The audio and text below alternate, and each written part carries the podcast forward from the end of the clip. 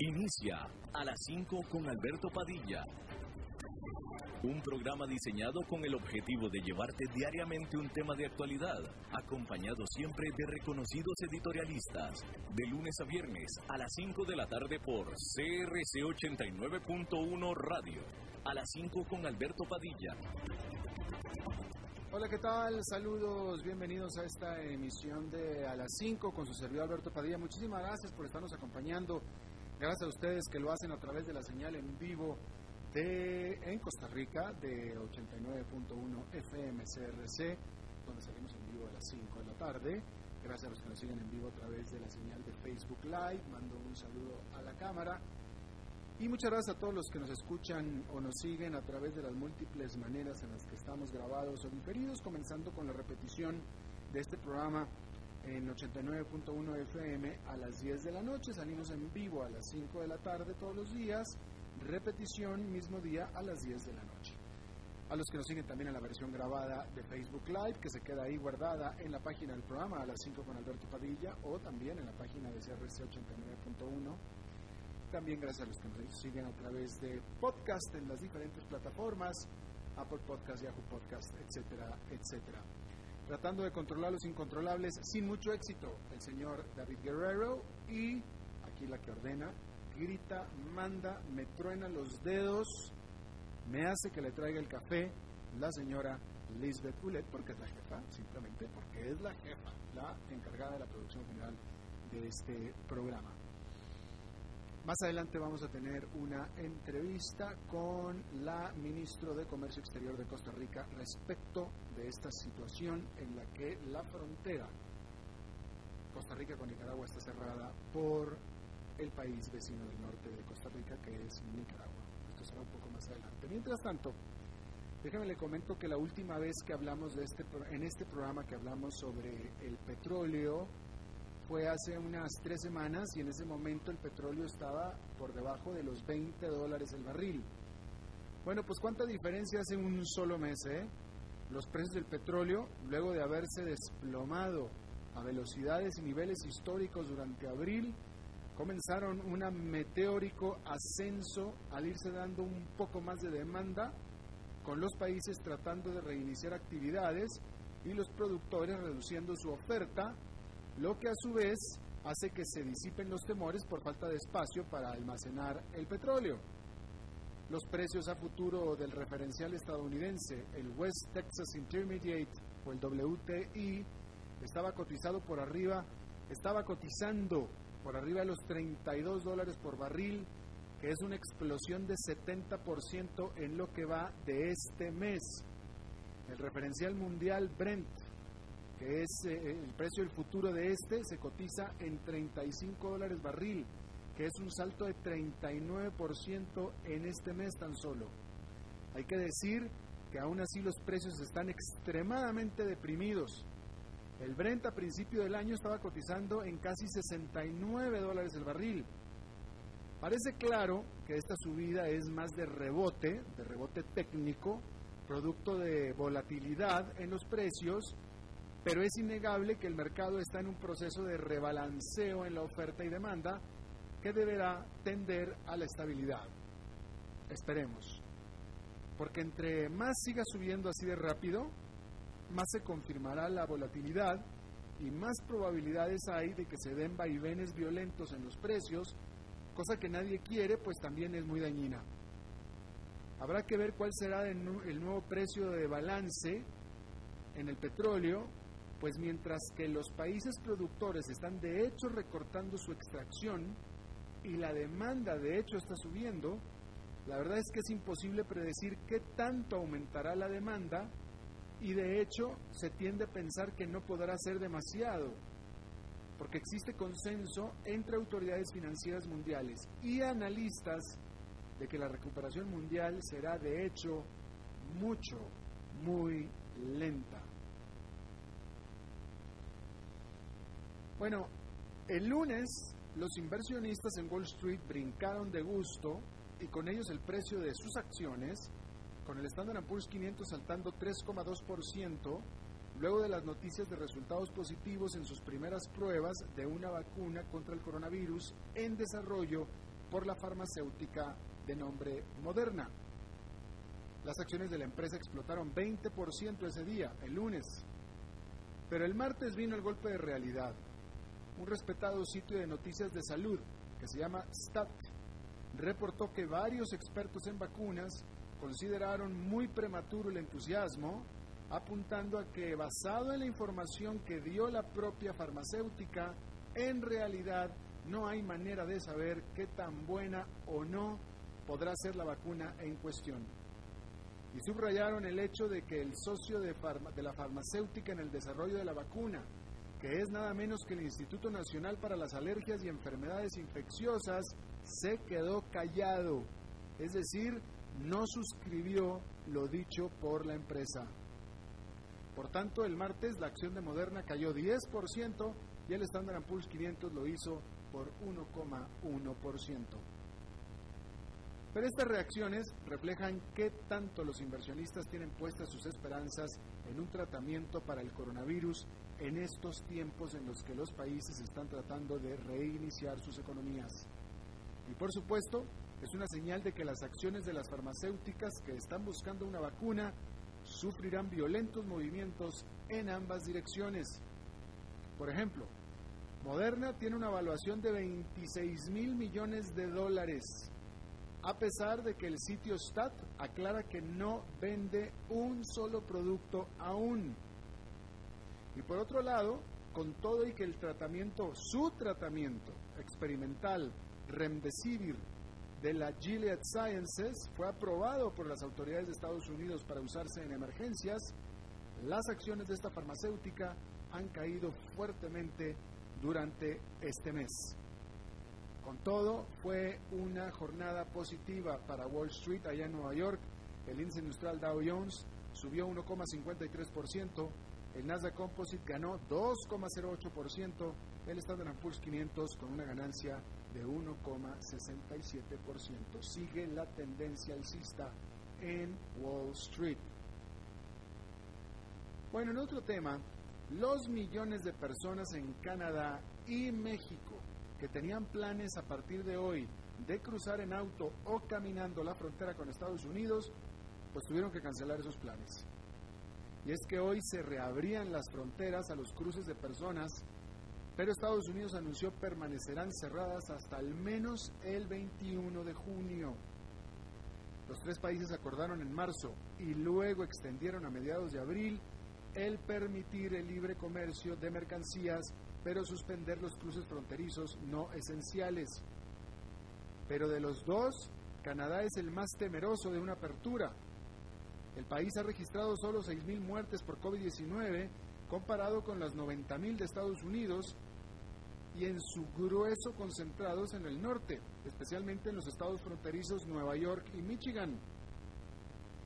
Antes del cierre, unas 200.000 personas cruzaban diariamente entre Canadá y Estados Unidos. Pero esto es tan solo una fracción de las 950.000 personas que cruzaban diario entre México y Estados Unidos. Esta frontera también permanecerá cerrada para los viajeros, pero no para las mercancías. Estoy hablando de la frontera México-Estados Unidos. Adicionalmente, Estados Unidos suspendió sus leyes migratorias, por lo que aquellos que crucen su frontera ilegalmente e incluso aquellos que soliciten asilo podrán ser expulsados de manera inmediata. Solamente para aclarar esto, eh, la frontera Canadá-Estados Unidos está cerrada mutuamente para tráfico de personas, eh, tránsito de personas, cruce de personas cruce de personas. Y por supuesto que mercancías también. En la frontera México-Estados Unidos, la que está cerrada para personas es la frontera de, Estados Unidos, no la de México.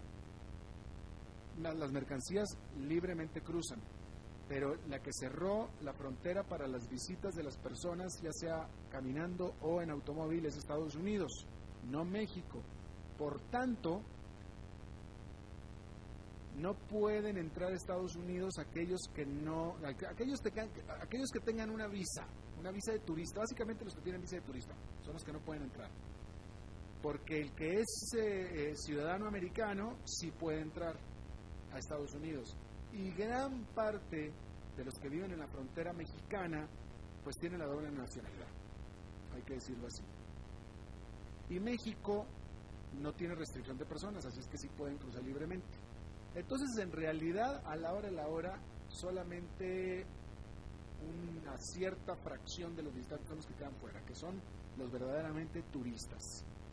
Porque alguien me decía que incluso los que tienen algún tipo de visa como de trabajo o de inversionista también pueden entrar. Así es que bueno, ahí está, la minucia, si es que es interesante para usted. Bueno, cambiando de tema, en teoría, en teoría, las restricciones que impuso China a las importaciones de carne y cebada de Australia van acordes a los usos y procedimientos del sistema comercial internacional. Y es que los gobiernos tienen permitido aplicar aranceles para defenderse de importaciones que están subsidiadas y por tanto son vendidas por debajo de su costo de producción, a lo que se le conoce como el dumping. De tal manera que el impuesto del 80% que le propinó China a su cebada es por la infracción que cometió Australia, en teoría. Asimismo, China tiene permitido suspender las importaciones de carne australiana por razones legítimas sanitarias o violación de requisitos de etiquetado, que fue las razones que dio la semana pasada China para su decisión. Pero pues eso es lo que se supone que debió ser, pues eso es lo que dice China. La verdadera realidad parece ser una simple represalia de China por las críticas que ha hecho Australia por su manejo de la pandemia del COVID-19. Aún así, Pareciera que no se desatará una guerra comercial, pues Australia ha dicho que no tomará medidas de represalia contra China. Al final, los productos afectados representan solo el 0,4% del total de exportaciones de Australia. Sin embargo, el ambiente político es muy tenso, por lo que no se descarta que la riña sino-australiana se vaya a empeorar. Bueno, los Estados miembros de la Organización Mundial de la Salud de manera unánime acordaron el establecer una investigación independiente sobre los orígenes de la pandemia del COVID-19.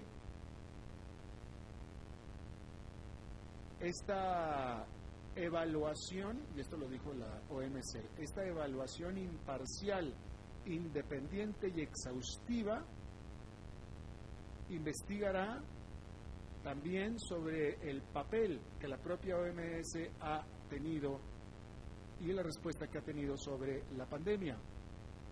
Todo esto se da, por supuesto, porque sobre todo Estados Unidos ha sido muy crítico de esta organización intergubernamental. El líder de la OMS, el señor Tedros Adhanom, dijo que esta investigación comenzará tan pronto como sea posible, fue lo que dijo. Bueno, hay que decir que las emisiones de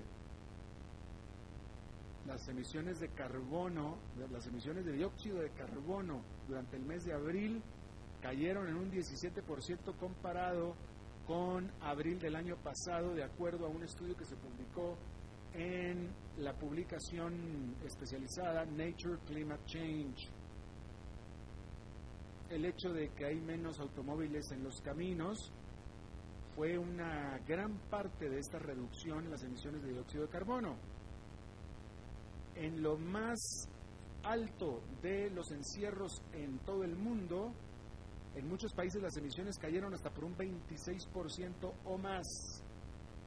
Sin embargo, los investigadores predicen que gran parte de este déficit que ahora se tiene se va a eliminar hacia el final de este año, cuando las economías estén ya de nuevo reabiertas en su casi en su totalidad. Bueno, la Rolls Royce confirmó que despedirá a 9.000 de sus empleados, sobre todo en su división de aeroespacio civil, que es la que hace los jets de los aviones comerciales y esto como parte de un plan de la Rolls Royce para ahorrar 1.300 millones de dólares al año. Esto lo hace, por supuesto, porque eh, los viajes aéreos virtualmente no existen en este momento, de pasajeros virtualmente no existen a raíz de esta pandemia y la propia Rolls Royce advierte que la industria tomará varios años, así dijo, varios años para recuperarse. Hay que recalcar que gran parte de estos despidos se van a hacer en la Gran Bretaña porque es ahí donde se hacen las turbinas. Bueno, ¿usted se acuerda de el talco Johnson? ¿Quién no le usaron encima el talco Johnson? Bueno, pues el talco Johnson es de la Johnson Johnson y esta farmacéutica gigante, Johnson Johnson, dejará de vender su talco Johnson en Estados Unidos y en Canadá. ¿Por qué? Bueno, pues porque en Estados Unidos tiene al menos 16 mil demandas legales por los efectos que este talco que ha vendido durante décadas ha tenido o dicen que tiene sobre las personas, porque en teoría se dice que tiene rastros de asbestos y los asbestos son capaces de causar cáncer. La Johnson Johnson, por supuesto, que niega completa y absolutamente y categóricamente que su talco sea dañino en la más mínima forma, pero sin embargo las eh, demandas ahí están y la Johnson Johnson dijo que de todos modos vende tan poquito talco ya que ya no le vale la pena producirlo. Así es que supongo que el que quiera talco va a tener que ir a comprar Menem bueno, esta es una noticia, a mí me parece muy importante. La Universidad de Cambridge, la prestigiosa y legendaria Universidad de Cambridge en la Gran Bretaña, eliminó por completo las clases presenciales por todo el año 2020. Todo el año académico, ¿verdad? No va a volver a dar clases presenciales en todo el año 2020, por supuesto como medida para, pues, de distanciamiento social, ¿no? Eso es todo, pero el distanciamiento. Aquí es distanciamiento social. Ah, bueno, pues entonces todo el mundo es de casa. Por supuesto que va a seguir ofreciendo las clases en línea. Podrá, eso sí, dar algunas clases presenciales, pero muy pequeñas, en grupos pequeñitos, mientras que se pueda mantener la distancia social. Con lo cual, de nuevo, grupos muy pequeñitos de gente separados, ¿no?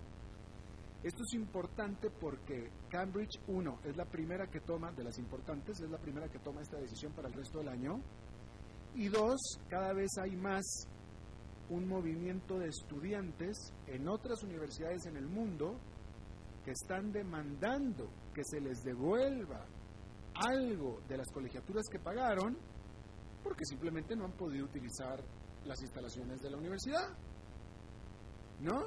Si por eso desde el principio mucha gente tomaba clases en línea, porque son más baratas. Entonces, eh, me parece que va a ser interesante seguir observando qué es lo que van a hacer las demás aerolíneas, no, las demás universidades del mundo, porque, bueno, se está sentando un precedente, ¿no? Vamos a vamos a ver qué sucede.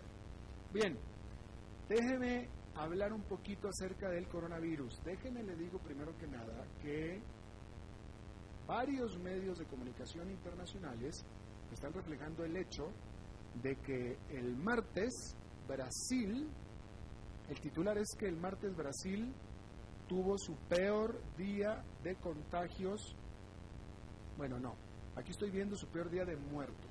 Este es uno de los medios internacionales que estoy viendo, dice su peor día de muertos. Otro dice, déjenme ver, déjenme ver aquí qué es lo que está diciendo lo acabo de ver en otros Eh, bueno, pues hablaba de, este, este habla de muertos, yo estoy seguro que el otro hablaba de contagios. Pero si no, bueno, entonces vamos a hablar de los muertos entonces, porque no estoy encontrando ya aquí. Eh,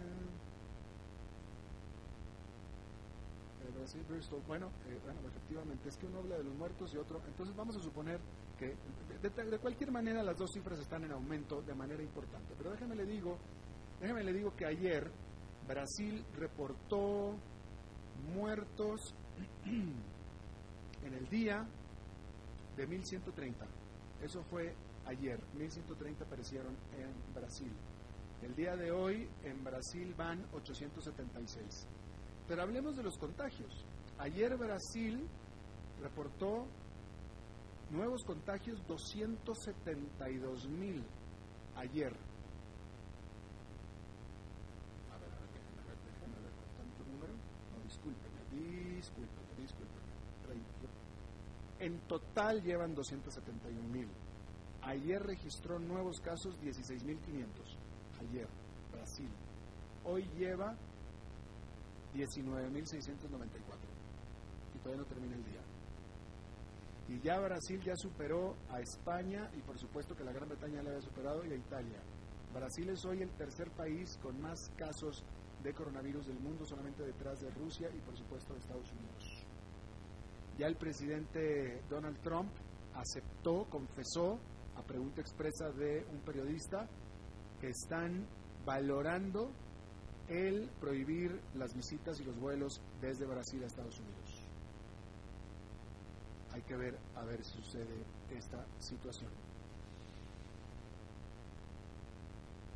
Pero fíjese, Brasil tiene nuevos casos de 19.694, Estados Unidos tiene 20.000. Es decir, que al ritmo que va este día, este día, al ritmo que va, probablemente Brasil supere a Estados Unidos en, en nuevos casos. Y esto es importante porque Estados Unidos viene siendo el número uno en casos nuevos diarios desde hace ya mucho tiempo. Así es que probablemente para hoy mismo, y si no con toda seguridad mañana, Brasil va a rebasar a Estados Unidos en la tasa de contagios, en contagios diarios, en el número de contagios diarios. Bien, vamos a hacer una pausa y regresamos con esa entrevista. A las 5 con Alberto Padilla, por CRC 89.1 Radio. Tinto, blanco, rosado, espumante, seco dulce. El vino es como los amigos, proviene de diferentes cepas y familias convertidas en bodegas de tradición. La Iride, una bodega personal establecida en Mendoza, Argentina, produce vino de exportación con la calidad de Mendoza, expresada en taninos frescos, frutales, remembranzas de tabaco y chocolate. Una fiesta al paladar. La Iride, vinos argentinos de tradición. CRC 89.1 Oyentes informados.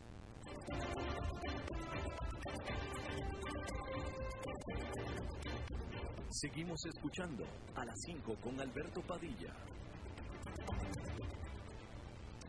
Bueno, muchísimas gracias por continuar con nosotros. Eh, este, a ver, déjame le pongo un poquito el contexto de la entrevista del día de hoy. Este lunes eh, este lunes por la tarde el gobierno de Nicaragua decidió cerrar la frontera sur de su país, es decir, la frontera con Costa Rica, como medida de represalia o de protesta por las medidas que Costa Rica, medidas sanitarias, que Costa Rica había estado implementando durante los últimos días, concretamente toda la semana pasada, quizá un poco más, medidas sanitarias en la frontera que estaban, hay que decirlo así, entorpeciendo el de por sí bastante torpe, porque así lo ha sido históricamente bastante torpe, cruce de mercancías entre los países de Centroamérica. ¿eh? no, no, nada más es una cosa entre Costa Rica y Nicaragua, pero con estas medidas sanitarias que Costa Rica había estado implementando en los últimos días, eh, eh, se, se, entorpeció mucho más el cruce. Entonces se hacían colas literalmente, yo vi las fotografías,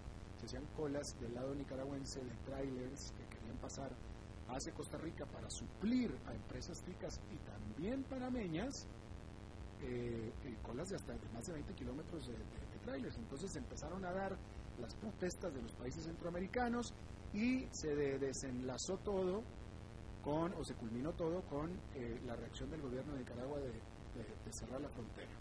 Entonces, en este contexto es en el que le agradezco muchísimo que haya tomado nuestra llamada Daila Jiménez, que es la ministra de Comercio Exterior de Costa Rica. Muchas gracias, ministro.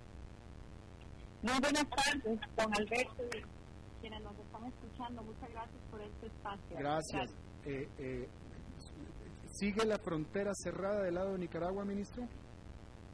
Sí, desde, como usted lo informó, desde horas de la mañana del lunes, eh, las autoridades nicaragüenses cerraron la frontera y por el lado de Panamá los bloqueos de transportistas también han impedido el pase por esa frontera. Eh, eh, en el lado panameño, me imagino que los que están protestando son transportistas panameños. Sí, son las organizaciones de transportistas porque efectivamente las medidas que hemos puesto nosotros como gobierno que buscan un control sanitario eh, que permita mantener la curva que hemos logrado eh, obtener en, en, el tema del COVID, pues eh, son medidas bastante extremas, efectivamente son medidas inéditas en la región. La Unión Aduanera tiene décadas de existir em, y la verdad es que, salvo excepciones, mm, funciona bastante bien. 90% de nuestras exportaciones a la región este, utilizan la vía terrestre, pero estas medidas que nos vimos obligados a, pues, a decretar causaron una gran preocupación y un gran rechazo en eh, sectores tanto privados como públicos de, la región. Eh, pero, ministro, dígame una cosa, ¿usted me puede confirmar que efectivamente la razón de establecer estos controles sanitarios más fuertes, más duros en la frontera con Nicaragua fue porque de hecho es cierto que estaban entrando de manera desproporcionada, vamos a decirlo así, choferes de camiones que venían de Nicaragua infectados con COVID-19? Bueno, nosotros eh, como gobierno, las autoridades de salud empezaron a hacer pruebas el 5 de mayo antes de eso no se realizaban pruebas. Em, y además eh, de las pruebas, pues se rechazaba el paso de personas con síntomas que no fueran residentes o nacionales costarricenses.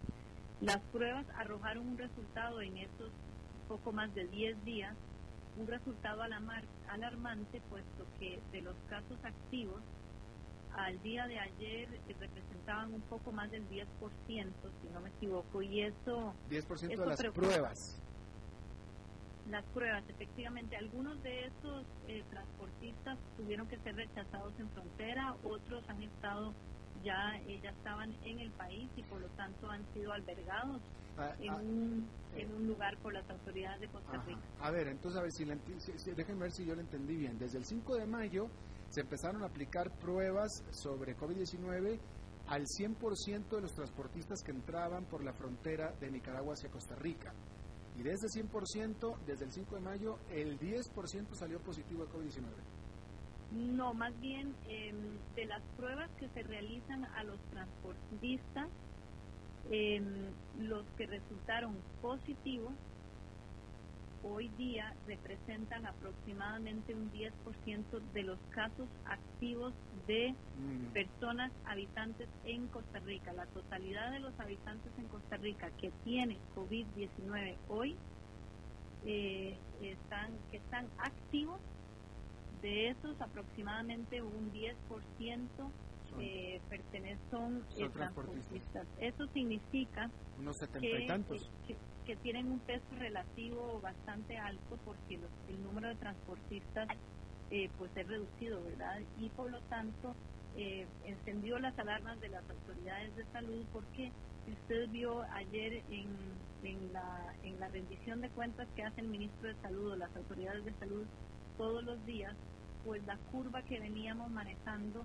eh, presentó un, una pues una de formación, si se quiere decir, hacia el alza, la curva empezó a levantarse y eso arriesga la apertura gradual de las actividades económicas, pero por supuesto lo más importante, arriesga la salud de las personas. Eso eh, no solo es porque la curva aumentó, sino que el peligro, como lo ha explicado el ministro, es que se generen focos de contagio que eh, degeneren a su vez en un contagio comunitario.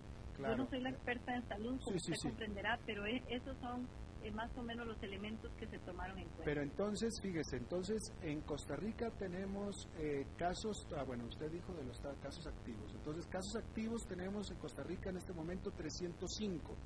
Eso quisiera decir entonces que de esos 305, 30 son de transportistas que venían de Nicaragua? Entiendo yo que tenemos eh, aproximadamente 39 casos, eh, más, no, perdóneme, son 50 casos que se rechazaron y este unos 46 casos, eh, no, 39 casos, que 50 casos que se rechazaron y unos 30 y algo casos de transportistas eh, que están en el territorio nacional o estuvieron en el territorio nacional y de ahí se saca el 10%, un poco más del 10%. Ok, ciertamente sanitariamente hablando sí suenan eh, pues eh, eh, alarmantes las, las cifras, definitivamente. Pero, bueno, usted como ministro de Comercio Exterior, este, yo, yo ya sé lo que piensa el ministro de Salud y seguramente el presidente del país también lo piensa, pero usted como ministro de, Comercio Exterior, eh, eh, efectivamente hay que proteger a la población, en eso estamos todo el mundo de acuerdo, pero tampoco se puede ahorcar de esa manera a las empresas que son muchísimas y por tanto los empleados que dependen de los insumos que vienen desde el norte y también las empresas que venden sus insumos a los países del norte y que se transportan por tierra. ¿Está usted de acuerdo con eso, ministro?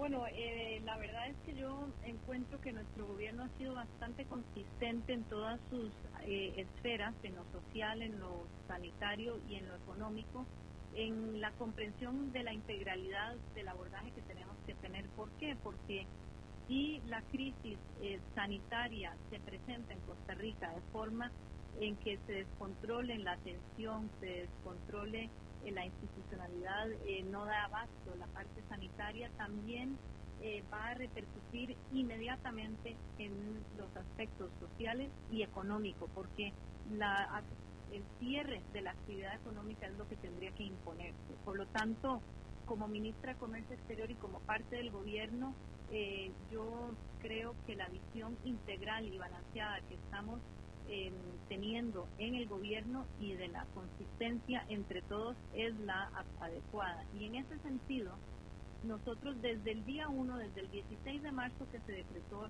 la emergencia y el 19 de marzo que establecimos una mesa ejecutiva con las cámaras, hemos trabajado conjuntamente con las autoridades de salud para que se garantice en la medida de lo posible, por supuesto, el comercio. El flujo comercial se ha garantizado desde el día uno. El ministro Salas lo ha dicho también y hemos acompañado países eh, en la OMC en declaraciones eh, para precisamente eh, garantizar o buscar que el comercio internacional no se detenga. Y ese, por supuesto, es mi trabajo, esa es mi obligación y la obligación de mi sector. pero entonces, pero ministro, em,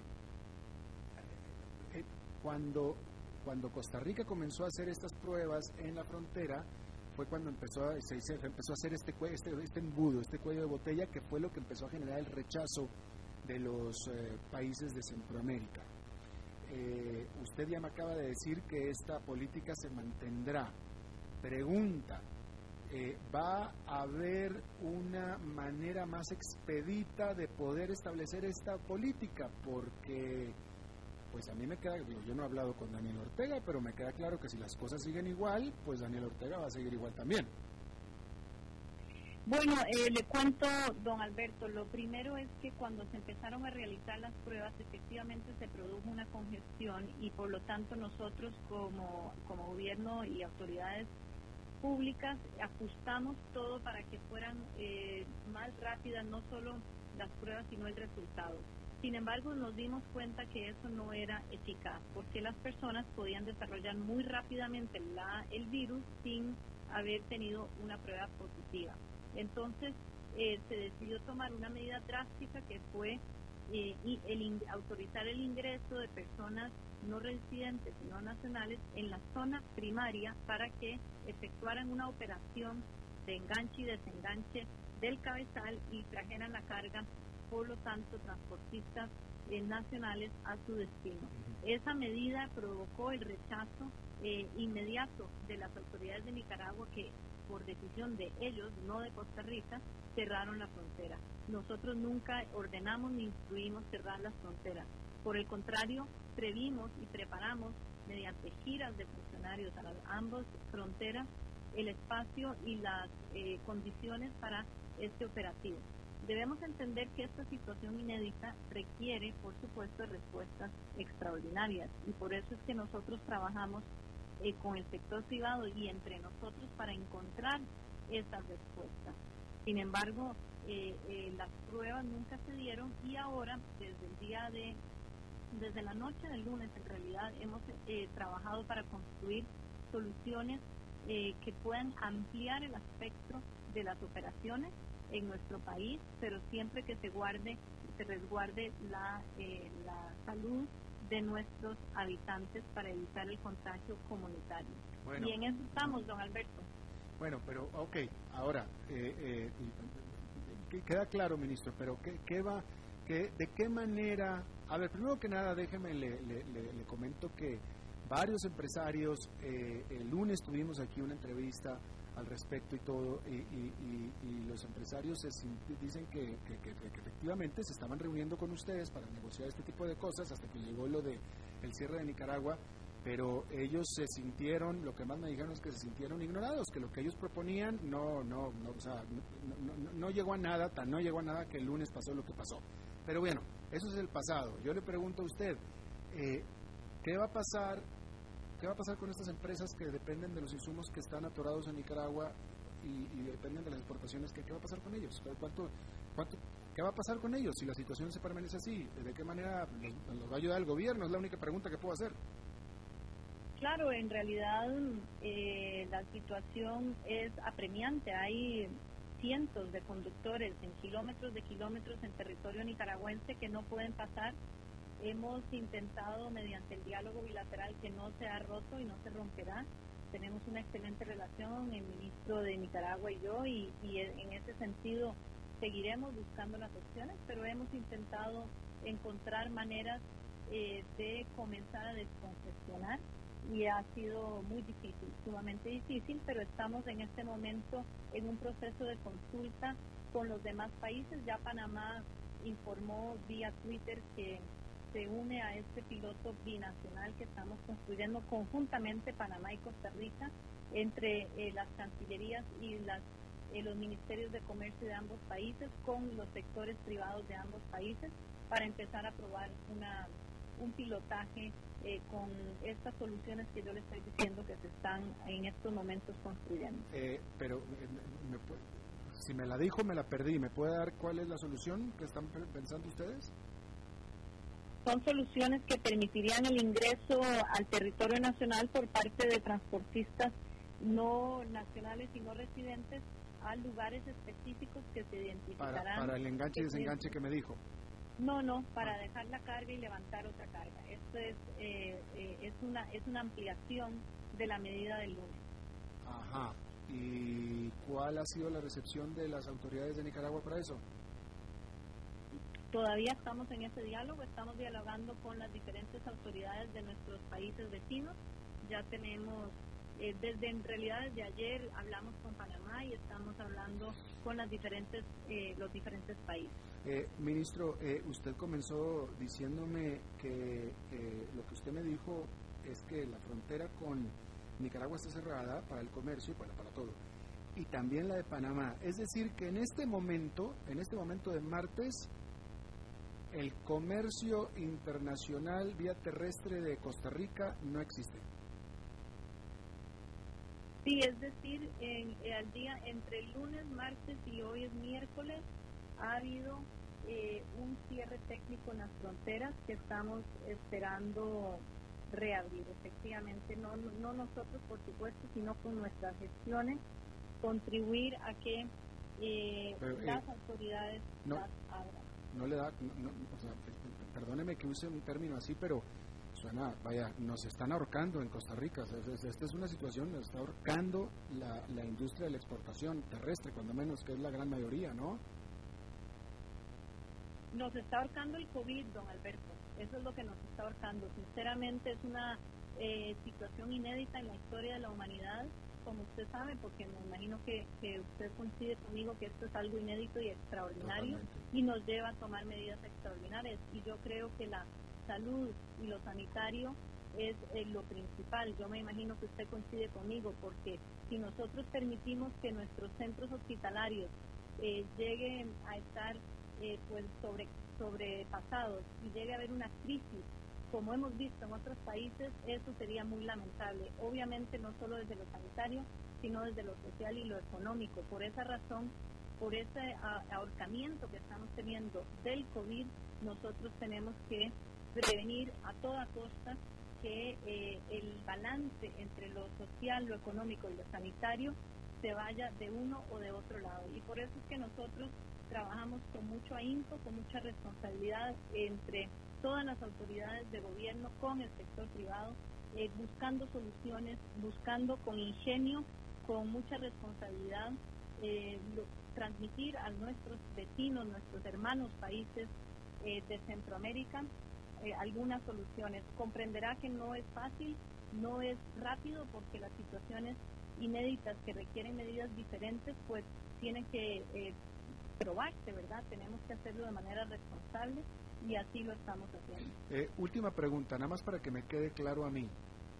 Si por, vaya, si esto nos cuesta la vida de tal o cual empresa exportadora en, Costa Rica, eh, que, no, que, no, que tienden a no ser pequeñas, son grandes, pero si esto le cuesta la vida a una empresa en Costa Rica, que se la cueste. La, la posición de Costa Rica con respecto al COVID-19 no cambia. Bueno, yo no sé si usted está consciente de un programa que nosotros presentamos, el programa Alivio para nuestro sector, para 200 pymes eh, también hemos dirigido muchísimas acciones para el apoyo de todo nuestro sector, precisamente para evitar que nuestras empresas sufran más de lo que deben sufrir, para mitigar ese impacto. Trabajamos eh, con cinco grupos de trabajo en la mesa ejecutiva apoyándoles em, y realmente haciendo un esfuerzo porque el impacto no sea el que en apariencia podría ser, sino que apoyando a todas las empresas eh, con este programa, pero con muchas otras acciones, precisamente para que no ocurra lo que usted está describiendo. Sin embargo, lamentablemente el COVID eh, nos ha impactado de manera enorme a todo el mundo, a todo el mundo impactado y lo importante es actuar de manera responsable para mitigar ese impacto, para reducir el dolor de muchas familias que se van a ver eh, impactadas con desempleo y por eso también se hizo el bono proteger y otras acciones por parte del gobierno, de la Asamblea Legislativa. Yo creo que de manera bastante patriótica hemos podido unir nuestros esfuerzos precisamente para que lo que tenga que ocurrir ocurra en la menor en el menor impacto posible. Daila Jiménez, ministro de Comercio Exterior de Costa Rica, le agradezco muchísimo que se haya tomado el tiempo de charlar con nosotros. Al contrario, las gracias a usted, don Alberto. Buenas tardes. Buenas tardes. Vamos a una pausa regresamos. ¿No tenemos pausa? Ah, ok, entonces nos vamos a quedar aquí un momentito. Bueno, entonces, eh, bueno, muy interesante. Tengo que decir que fue muy interesante y muy revelador lo que dijo la ministra de Exterior y se lo agradezco de nuevo mucho. está difícil, no está bueno, no está, no está sencillo por ningún lado, por ningún lado que, se lo, que lo veamos. Pero bueno, creo que nos estamos enlazando porque es miércoles con nuestra estación hermana de 94.7 donde está el programa de BIT 94.7, porque ahí está nuestra corresponsal de asuntos verdaderamente importantes. Qué responsabilidad tan grande. Maritza. Mi amor,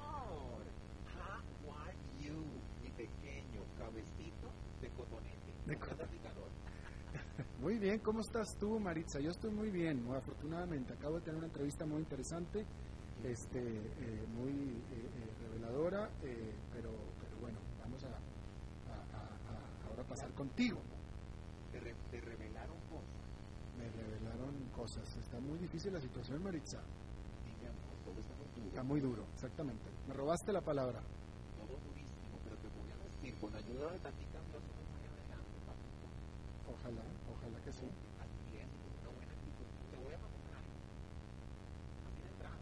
A ver, aquí, aquí, confiésate conmigo.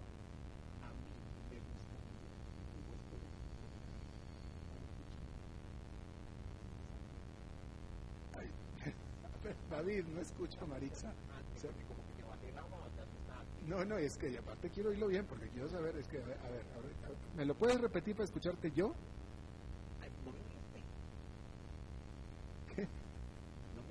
No te oí, no te oí, porque aquí David está jugando con el sonido. Que es de que a mí me gustaría que fueras mi cereal para cucharearte un sábado por la mañana. Ah, yo puedo ser, yo puedo ser tu cereal, eh, eh, eh, cereal en serio cuando tú quieras, Maritza. Ay, mi vida. Bueno, este, bueno, oíme, este, te traigo, te traigo noticia. Oye, era lo que esperaba de ti. ¿Qué hay ahora que estás diciendo, ay, aleluya, este, hoy es el día de las abejas, por si no lo sabía. Ah, no sabía. Yo soy una reina. Tú eres una abeja reina, definitivamente. Y eso me lleva a ligarte la noticia que te tengo también con con lo que estás diciendo, que la situación está dura en around the world. Pues fíjate que la gente está haciendo, este, eh, está sobreviviendo como puede. Entonces la gente se le se tiene ideas ingeniosas para, para generar dinero. Mm. Por ejemplo, ¿Vos has visto cómo está esta moda de las videollamadas este, con esta carajada, con esta cosa china que es el Zoom? Sí. No es China, no es China, Zoom no es China. Ay, yo, yo, yo diría que sí. No, no, no, no, no es, es- de California, es de California. Los, los, los, los, chinos inventan todo. No, este no es hecho en China, este es hecho en Estados Unidos. Bueno, yo te voy a creer porque tú estás en mi cabecita. Entonces, fíjate, bello, que este, ahora una familia que tiene una granja tipo, aquí yo hago el negocio. Entonces, deme que digo que están rentando animales para incluirlos en las videollamadas y hacerlas más divertidas. Como un petting zoo, pero video petting zoo o qué? Ay, qué lindo tu, qué, qué lindo tu, tu, tu manejo del vocabulario. Qué lindo. Muchas, muchas Es gracias. es nada zoofílico, no, es pet friendly.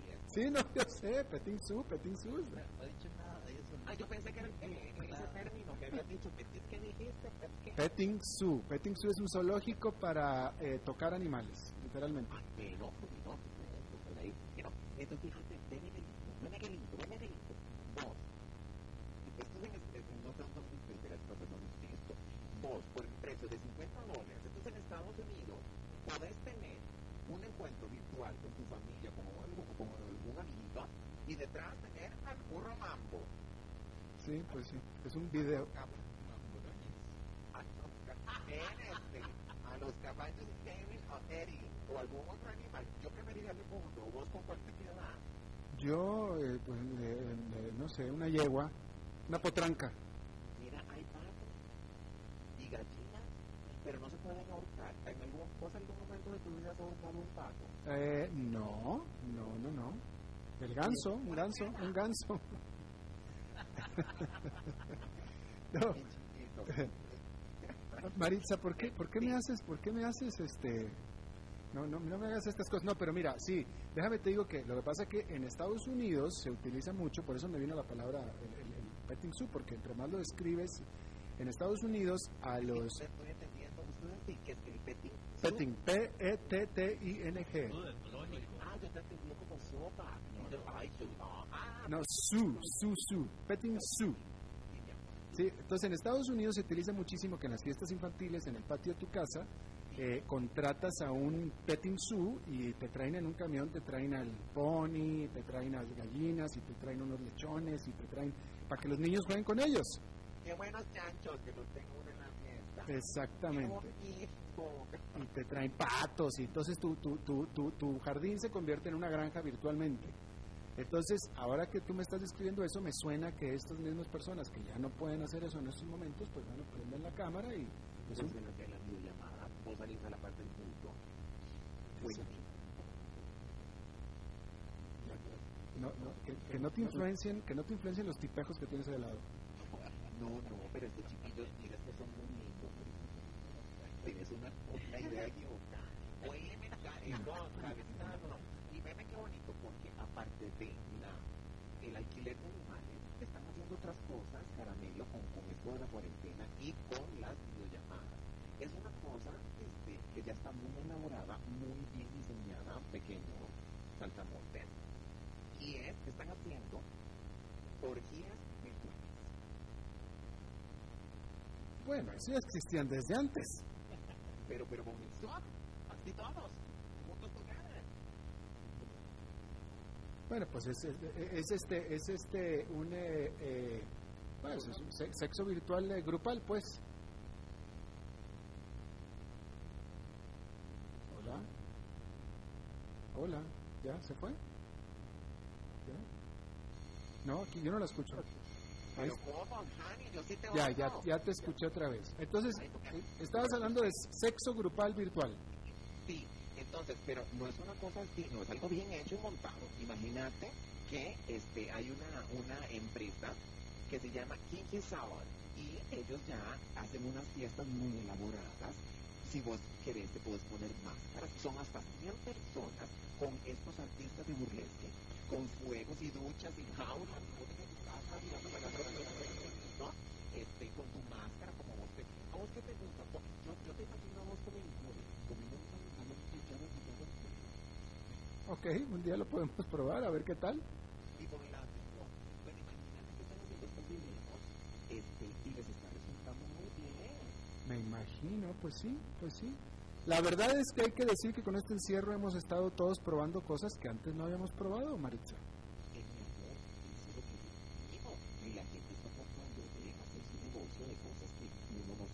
Exactamente. pandemia. Exactamente. Pero también caramelo es aquel, ¿eh? Yo soy, yo soy el chupirul. Yo soy el chupirul. Ya nos tenemos que ir, Maritza. Ya. Ya, nos tenemos que ir. No, no, yo, yo ya tengo que irme. Ya, ya tengo, ya, me urge. Pero te amo, Pedro. Y te voy a decir una cosa. A vos de tu público, si van a tener sexo, que sea seguro. Porque es muy feo que te cancelen la última hora. Exactamente, estoy exactamente contigo. Muchas gracias, mi querida Maritza. Sos divino. Igualmente, gracias para ti. Gracias. Bueno, eso es todo lo que tenemos por esta emisión de A las 5 con Soledad Alberto Padilla. Muchísimas gracias por habernos acompañado. Espero que termine su día en buena nota, en buen tono. Nosotros nos reencontramos en 23 horas. Que la pase muy bien.